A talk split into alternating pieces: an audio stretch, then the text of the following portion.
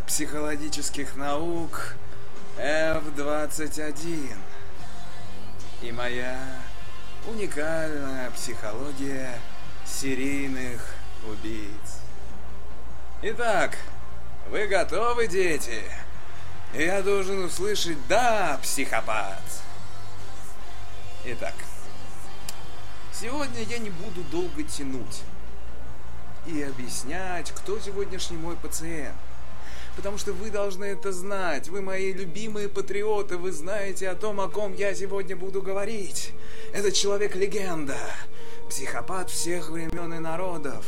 Именно благодаря нему в мире узнали о такой стране, как СССР. Холодная война, конечно, была, но популярность историческую и психологическую именно этот человек придал. Итак, я не буду ходить далеко и до около. Я представляю Александра Чикатило. В России это имя стало нарицательным. Он является самым известным отечественным серийным убийцей.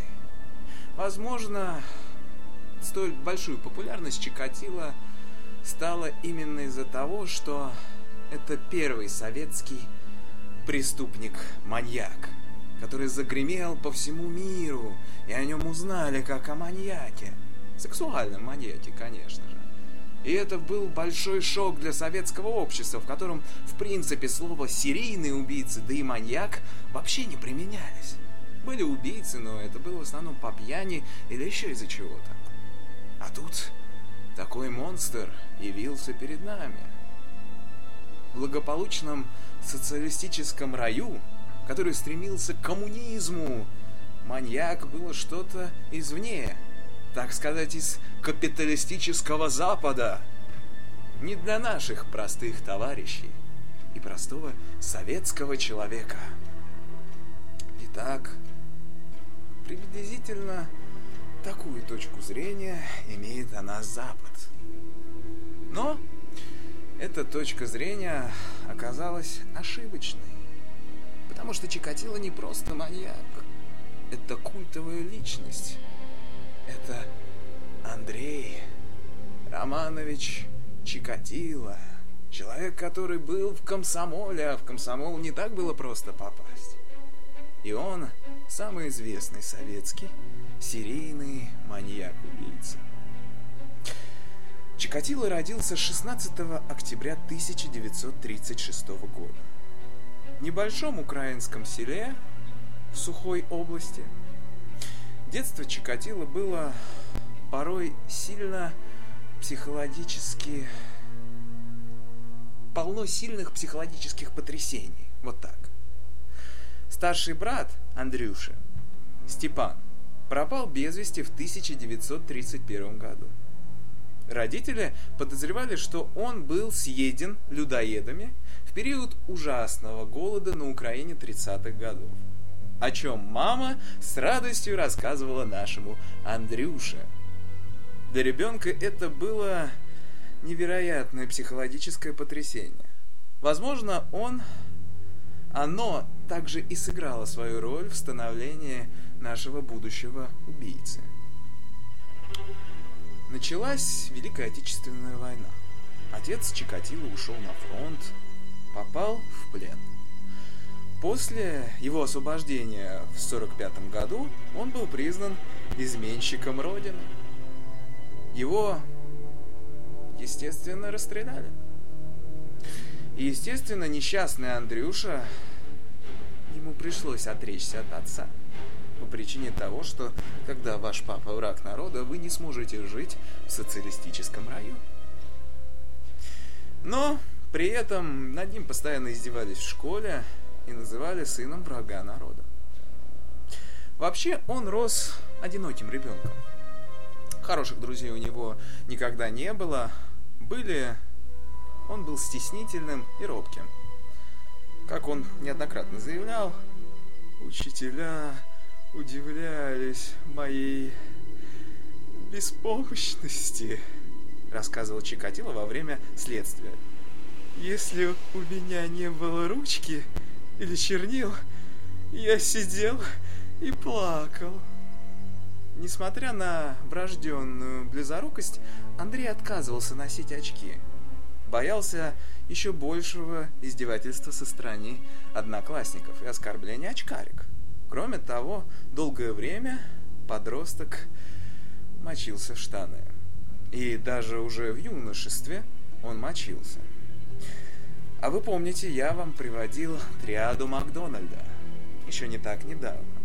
Макдональд – это известный психолог из США, который в 1963 году составил свою триаду, в которую входит НРС, то есть внезапное мочеиспускание, поджигательство, желание что-либо поджигать, и убийство и издевательство над животными. По поводу издевательств над животными и поджигательства у Чикатило этих проблем, я скажу вам, точно не было. Но и Нурес это тоже довольно яркая причина его психологической нестойкости. Это особенно говорит о том, что мама сделала сильное влияние на нашего мальчика. Стоит ли говорить, что дело с девушками у Чикатило шло не очень хорошо. Он был очень застенчив, закомплексован, и редко вообще у него получались какие-либо контакты с женщинами. Но если дело доходило до постели, в решающий момент у него ничего не получалось. Несколько раз он был высмеян девушками. Проблемы на сексуальной почве, скорее всего, очень сильно сказались на его дальнейшем жизненном пути. И, скорее всего, они поэтому и сказались в его деятельности маньяка.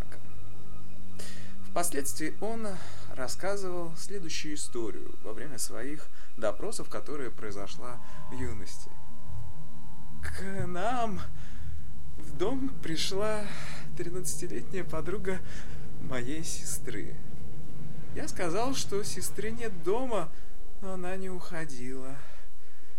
Тогда я толкнул ее, повалил ее на землю и лег на нее.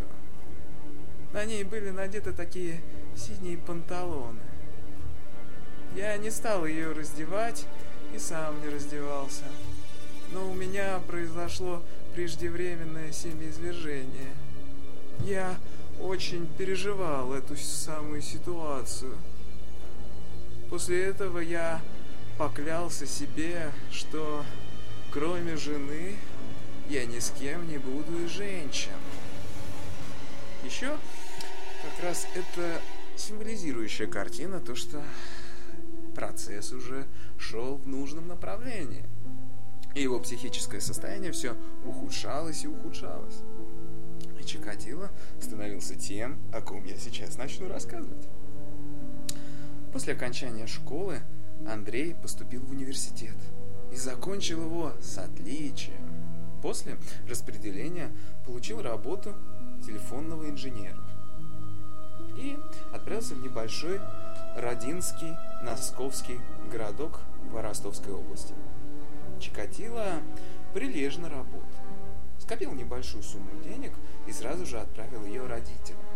Какой заботливый сын! В 1969 году сестра знакомит Андрея с местной девушкой – Фаиной. Вскоре он выходит за нее замуж. Несмотря на явную пассивность в постели, у этой чудесной пары рождаются дети. Людмила в 1965 году и Юрий в 1969 году. Чикатило очень любил жену и детей, являлся заботливым и чутким отцом и мужем. Нет-нет, я серьезно говорю – Такого отца вы не увидите нигде. Он был, знаете, как на старых картинках. Правильный, заботливый папаша. В 1970 году Андрей Романович заочно заканчивает курсы по марксизму и ленинизму и литературе. Получает диплом и устраивается учителем в школу номер 32 города Новочеркасск. Новочеркасске я вам еще расскажу. Работа учителя не ладилась. Чикатило не способен контролировать своих учеников. Они постоянно смеются над ним и издеваются. Несмотря на столь неудачное положение дел, Чикатило остается на работе. Как он рассказывал в дальнейшем, ему очень нравились мальчики и девочки. Ему очень нравилось их учить. В последующее время обнаруживались подозрительные факты, которым, конечно же, в школе не предали осадков. Каких-либо обвинений не было, и Чикатилу просто попросили уйти. Не буду рассказывать вам подробно, но он просто начал домогаться и рассказывать детям, что про половые органы, половую связь, ну и так далее. И его попросили просто покинуть школу, без какого-либо шума и огласки. Затем Чикатило устроился в другую школу в Новочеркасске, в которую, конечно же, ничего не сообщили. В другой школе Чикатило уже пошел более дальше. Одного спящего ученика он пытался склонить к оральному сексу. Однако, заметившие это старшие классники, избили Андрея Романовича. После этого случая в портфеле Чикатило всегда носил нож. Вскоре Чикатило семьей переезжает в город Шахты. Именно там маньяк из лесополосы, так именно его прозвали в газетах, начинает свое кровавое приключение. Будем называть это так. 22 декабря 1978 года Чикатило совершает свое первое убийство. Для каждого маньяка первое убийство это довольно серьезное событие. Но об этом я еще расскажу подробно. Его жертвой становится девятилетняя Лена Законного. Заметив ее на трамвайной остановке, маньяк заманивает ее в свою хижину в лесу, обещая угостить ее американской жевательной резинкой. Это была в то время безумная мечта любого советского ребенка. Жвачка казалась им заоблачной. И присутствие будущей Олимпиаде в Москве в 80-м году. Так, убийца ведет Лену и в конечном итоге он ее укладывает на пол, после чего она очень сильно нервничает, начинает вырываться, и он пыряет ее ровно два раза ножом в брюшную полость. После полученных ранений девочка еще кое-какое время находится в сознании.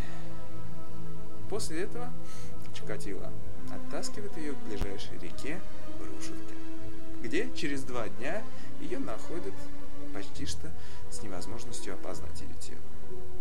Удивительно! Но маньяка могли уже опознать после первого преступления. Нашлась свидетельница того, что Лену уводил высокий худощавый мужчина в очках. По этим описаниям был составлен фоторобот. И был найден Чикатило. Однако, жена Фаина дала ему в этот день алиби. Если бы этого алиби не было, то 52 жертвы были бы сейчас живы Такие случайности происходят с этими маньяками. Я уж не знаю, что это. Судьба, проведение некой божественности. Но что-то происходит. Что-то дает им продолжать свой кровавый путь. После этого наш сегодняшний монстр прерывает свою кровавую череду ровно на 4 года. Это очень серьезно демонстрирует нашего маньяка, аргументируя чем. Не каждый маньяк может контролировать свое уникальное желание крови. И поэтому он стремится спрятаться на некоторое время. Несмотря на то, что его заметили, и он ощущает какое-либо напряжение, туманное напряжение. В это время, по этим показаниям, то есть этому фотороботу, был пойман несчастный человек. Кравченко. И в 1984 году бедняга был расстрелян. А наш настоящий убийца, Чикатило, остается на свободе. Он в 1981 году переезжает еще в один городок близ Новочеркасска и совершает свое следующее убийство. Жертвой становится 17-летняя Лариса Ткаченко. Девушка была, по сути, малолетней проституткой. Основные клиенты которые были малолетние солдаты.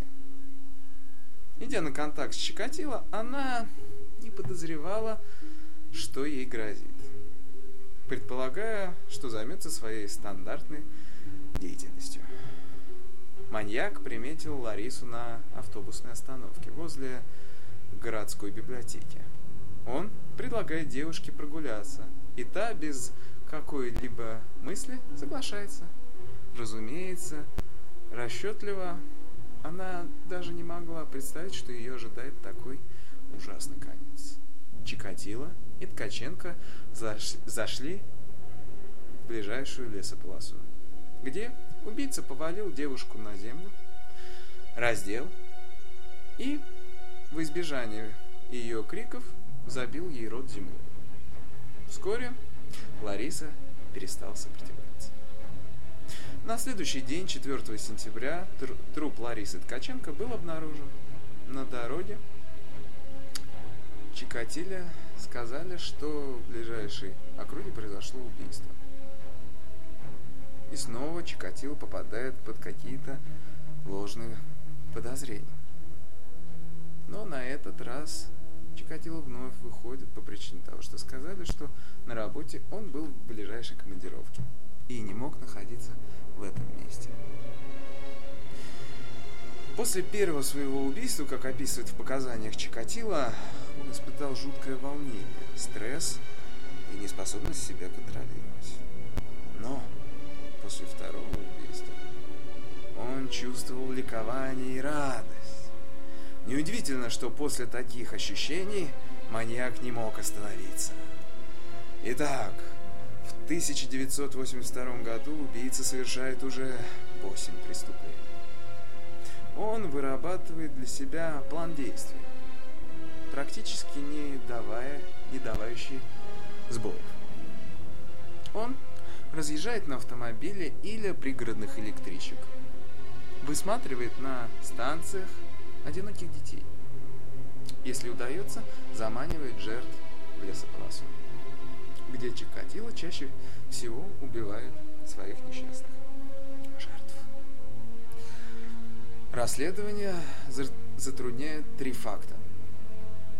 Во-первых, преступления подобного рода были в новинку, так как расстояние и понятие о серийных убийцах практически не было, и никакого опыта у несчастных оперативников не было.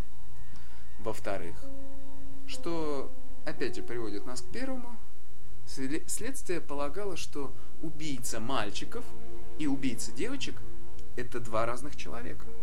И в-третьих, многие тела находили спустя несколько месяцев после убийства. И тела практически нельзя было опознать.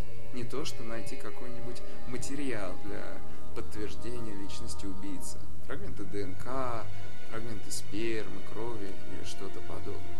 Таким образом, дело практически стояло. Не было никаких завязок и подозреваемых.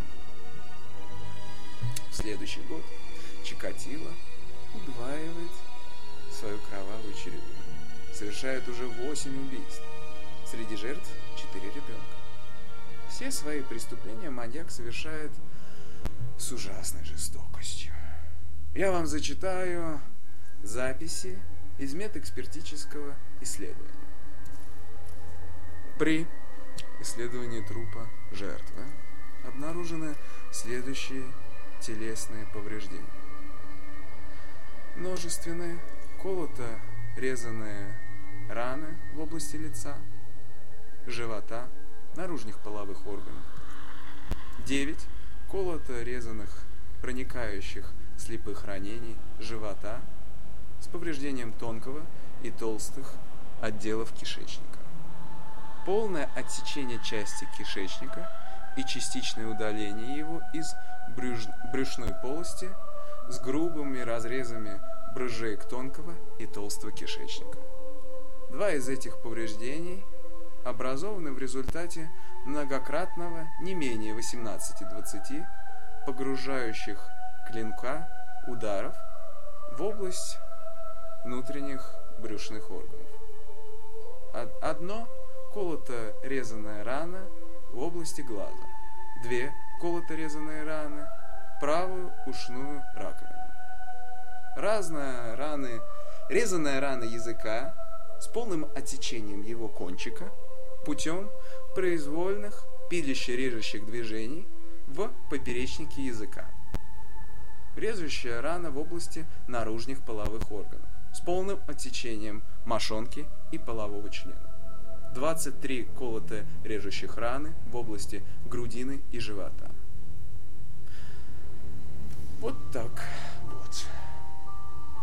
Примерно все жертвы Чикатило в дальнейшем были изуродованы вот по такому кровавому плану. Все жертвы так называемых лесополосы были таковы. Положение становилось критическим. В сентябре 1983 года из столицы прибывает оперуполномоченный Михаил Фетисов с его следственной группой. Фетисов крайне критически относится к работе своих предшественников. Сразу заявляет, что все эти убийства – дело рук одного и того же сексуального маньяка. Кроме того, он активно использует понятие «серийный убийца», Послушайте, это очень важно. До того периода, как происходили какие-либо убийства в стране, такой термин не использовался в Советском Союзе.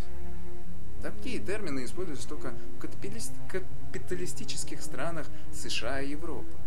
Кстати, первый термин серийный убийца был применен к Теодору Банди в 1963 году, дабы описать его психологический портрет Робертом Реслером. Но к этому мы еще немного подойдем. Первая улика, полученная в ходе следствия, это было обнаружены следы спермы убийцы, полученные из тела одной из жертв. Сперма четвертой группы крови. Следствие... След... Прошу прощения. Следовательский круг практически сузился, потому что четвертая группа это довольно редкий. Однако улики давали предположения. И, конечно же, был вызван Чикатило. 14 сентября 1984 года его задержала милиция. Он представился как Андрюша Чикатило. Однако, после исследования в лабораториях у Чикатило оказалась вторая группа. В дальнейшем на 99,9% случаев анализы крови совпадали – но в этот раз оно не совпало по причине того, что произошло смешение крови с несчастным ребенком. Его, конечно, отпустили, но при этом Чикатило исключили из партии. А это довольно серьезный звоночек в тот период. И его отпустили, где он снова приступил к своим жестоким убийствам. За 1984 год маньяк совершил 15 жестоких убийств. Девять убийств женщин и девушек и шесть детских смертей. В декабре он переезжает в новое место и начинает работать в Новочеркасске. Кстати, моя тетя жила именно в этот период в этом месте. И она знала нескольких несчастных детишек, которые погибли от рук этого монстра. Она даже показывала фотографии этих семей.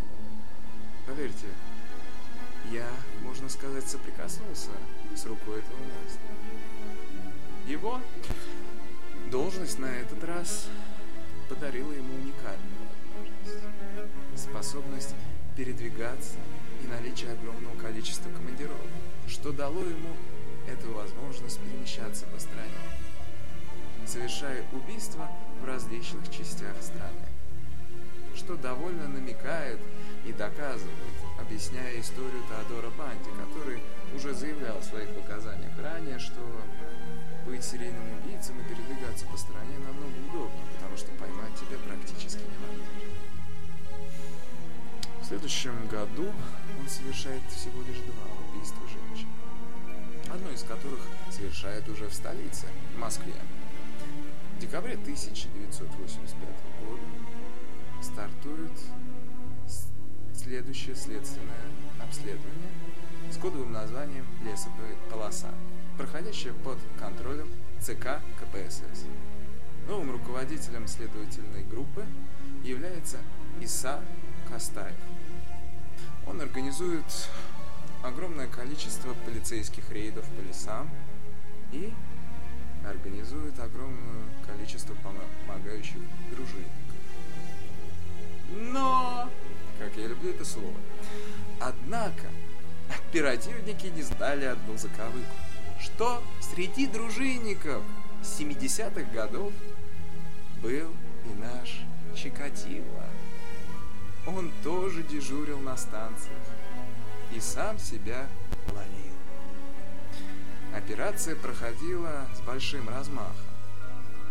Итак, она проходила в трех городах – Шахтах, Ростове и Новочеркасске. В ходе оперативных исследований было раскрыто более тысячи различных преступлений.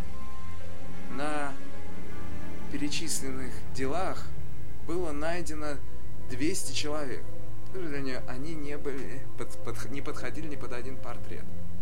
Но под контроль в психиатрических клиниках было взято около 300 сексуальных, сексуально и психически отклоненных людей. Однако,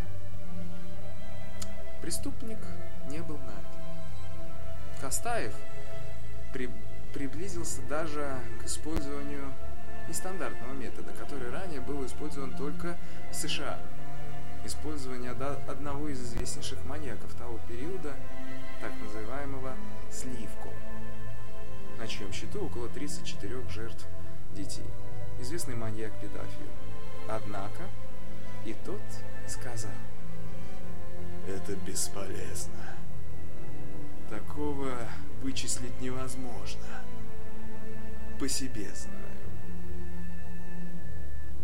Итак, сейчас я, возможно, должен продолжить свою историю. Но сейчас я сделаю маленький облом для вас. Как я уже и заявлял, что моя серия передач будет разбита на несколько. Изначально я планировал их три, но я сделаю их две. Поэтому на сегодня мы заканчиваем наши сладкие истории. С вами был F-21 и моя психология серийных убийц. И помните, мир не такой добрый, как вам кажется.